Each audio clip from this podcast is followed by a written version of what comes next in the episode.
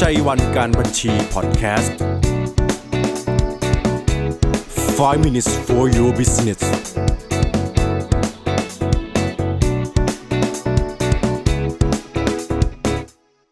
ยินดีต้อนรับเข้าสู่ 5 minutes for your business คุณอยู่กับผม วิชิตพงษ์ชัยวัน ถ้าพูดถึงร้านสลัดชื่อดังในยุคนี้อย่างโอกระจู หลายคนก็คงรู้จักนะครับ ชื่ออาจจะดูทะลึ่งนิดนึงนะฮะ แต่ถ้าท่านผู้ฟังลองผวน ท่านผู้ฟังจะเจอคำว่า อูกระโจ ซึ่งเป็นชื่อผู้ก่อตั้งโอกระจู คือคุณอูกับคุณโจนะครับ แต่อันที่จริงยังมีอีกหนึ่งท่านนะครับ คือคุณต้อง โดยทั้ง 3 ท่านเนี่ยเขาเป็นเพื่อนกันในสมัยเรียน คุณอูกับคุณโจเนี่ยจบคณะเกษตรศาสตร์มชส่วนคุณต้องเนี่ยเขาจบวิศวกรรมศาสตร์มชนะครับ เมื่อทั้ง 3 ท่านเนี่ยเรียนจบก็ใช้วิชาชีพที่ตัวเองเรียนมาเนี่ยจับมือกันสร้างโรงเรือนทดลองปลูกผักสลัด ตั้งแต่ปี 2553 ล้มลุกคลุกคลานมาเรื่อยนะครับ ผ่านร้อน ผ่านหนาวไปจนถึงผ่านมรสุม จนโรงเรือนที่พวกเขาสร้างเนี่ยพังไม่เป็นชิ้นดีเลย แต่พวกเขาเนี่ยไม่ยอมแพ้กลับมาสู้อีกครั้งหนึ่งนะครับจนได้เปิดร้านอาหารคาเฟ่ที่แรกในปี 2556 ที่อำเภอสันทรายจังหวัดเชียงใหม่ ด้วยคอนเซปต์การปลูกผักแบบเกษตรอินทรีย์นะครับวิถีธรรมชาติใช้ชีวพันธุ์ต่างๆ ออกแบบจัดการฟาร์มโดยไม่ได้พึ่งสารเคมีใดๆเลยนะครับ มีจุดประสงค์เพื่ออยากให้คนในครอบครัวเนี่ยมีสุขภาพที่ดี และไม่อยากให้คนในครอบครัวได้รับสารพิษ หรือสารเคมีตกค้างจากการรับประทานผัก โดยยึดถือแม่เนี่ยเป็นตัวแทนของความรักของคนในครอบครัว จนได้สโลแกนดำเนินธุรกิจที่ว่าปลูกผักเพราะรักแม่นะครับด้วยจุดยืนและการพัฒนาการปลูกผักแบบเกษตรอินทรีย์ สิ่งเหล่านั้นทำให้สินค้าของพวกเขาเนี่ยเป็นที่นิยมของกลุ่มลูกค้า รักสุขภาพ จนในเวลาต่อมาเนี่ยในปี 2560 ได้ขยายสาขามาที่กรุงเทพ ซึ่งนับว่าเป็นความท้าทายใหม่ของพวกเขาเลยก็ว่าได้นะครับ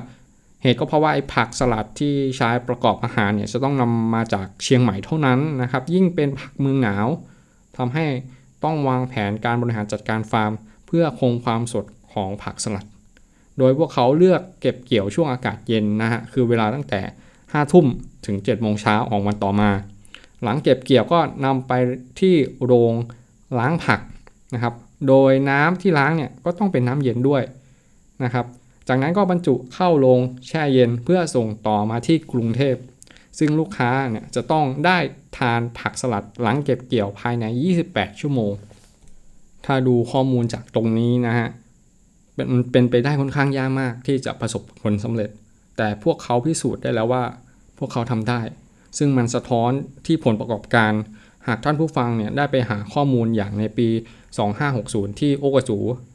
ขยายสาขามาที่กรุงเทพนะครับใหม่ ๆ รายได้อยู่ที่ 83 84 ล้านบาทนะครับผมก็ว่าเยอะแล้วนะ แต่นั่นก็ยังไม่พอนะครับ ในปี 2561 รายได้พุ่งสูงถึง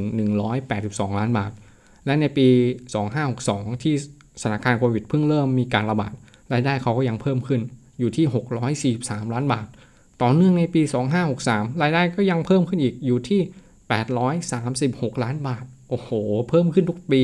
ประมาณ 2 เท่าเลยนะครับทำให้ไปเตะตานักลงทุนนะครับอย่าง OR นะครับมองโอกาสธุรกิจจึงเข้าไปซื้อหุ้นโอจูที่ 20%เพื่อต่อยอดธุรกิจในการขยายสาขาตามปั๊มปตทนะครับ และในวันที่ผ่านมาเมื่อไม่นานเนี่ย โอกระจู ประกาศพร้อมที่จะเข้าตลาดทรัพย์ในปี 2567 รวมถึงจะขยายสาขาไปยังกลุ่มประเทศ CLMV ด้วย โอ้โห ผมเองเนี่ย ก็เป็นคนหนึ่งนี่ยที่เคยทานสลัดที่ร้านโอกระจูช่วงตั้งแต่มีสาขาเดียวที่เชียงใหม่ แล้ววันนี้เราได้เห็นการเจริญเติบโตของโอกระจู ผมเองเนี่ยก็ชื่นชมความสามารถของพวกเขามากเลยนะฮะ และที่สำคัญไปกว่านั้นนะครับ สิ่งที่พวกเขาทำเนี่ยมันเป็นแรงบันดาลใจให้กับผู้ประกอบการหลาย ๆ ท่าน รวมถึงเด็กรุ่นใหม่ที่จะหันเข้ามาผลักดันในอุตสาหกรรมภาคเกษตรของไทยนะครับ หากข้อมูลเป็นประโยชน์นะครับฝากกดไลค์กดแชร์กด Subscribe ขอบคุณที่ติดตาม 5 minutes for your business แล้วพบกันครับ